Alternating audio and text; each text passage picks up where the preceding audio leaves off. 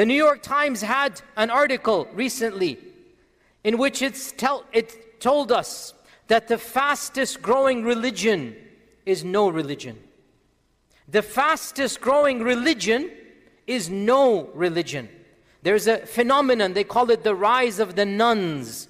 Not N U N, nun like the Christian Catholic Church nun. No. None, N O N E, none. The rise of the nones, the rise of the unaffiliated.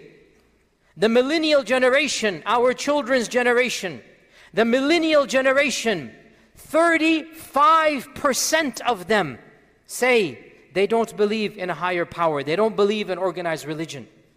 If this is the case now, what is going to happen when this millennial generation comes of age?